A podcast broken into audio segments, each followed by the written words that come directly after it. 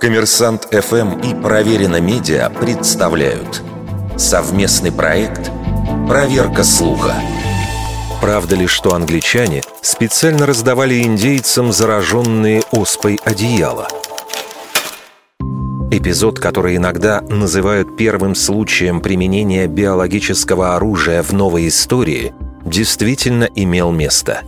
Весной 1763 года Индейские племена, объединенные под началом вождя Пантиака, осадили форт Пит, где укрылись несколько сотен колонистов. Ситуация становилась критической. Среди защитников форта распространилась оспа. Торговец Уильям Трент, находившийся в то время среди осажденных, записал в дневнике, что однажды, когда к колонистам пришли индейцы для переговоров, они в знак дружбы попросили дары – мы им дали два одеяла и носовой платок из госпиталя, где лежат больные оспой. Надеюсь, это возымеет должный эффект», — написал Трент. Это могло бы оказаться выдумкой, но исследователи обнаружили счета из форта, где указано, что индейцам были действительно переданы одеяло и платок из больницы.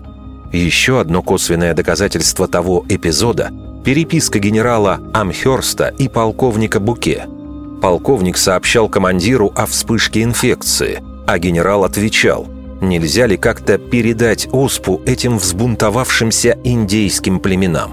Полковник ответил, что не очень понимает, как это сделать, чтобы не заразиться самим.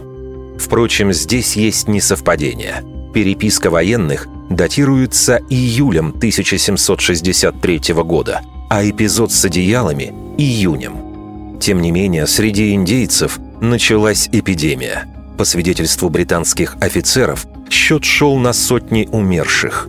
Но исторических свидетельств прямой связи одеял из лазарета и эпидемии нет.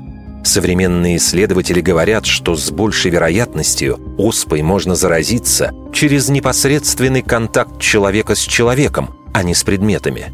Поэтому намерение заразить индейцев у колонистов, несомненно, было – а стали ли причиной эпидемии оспины одеяла, неизвестно. Вердикт. Это правда.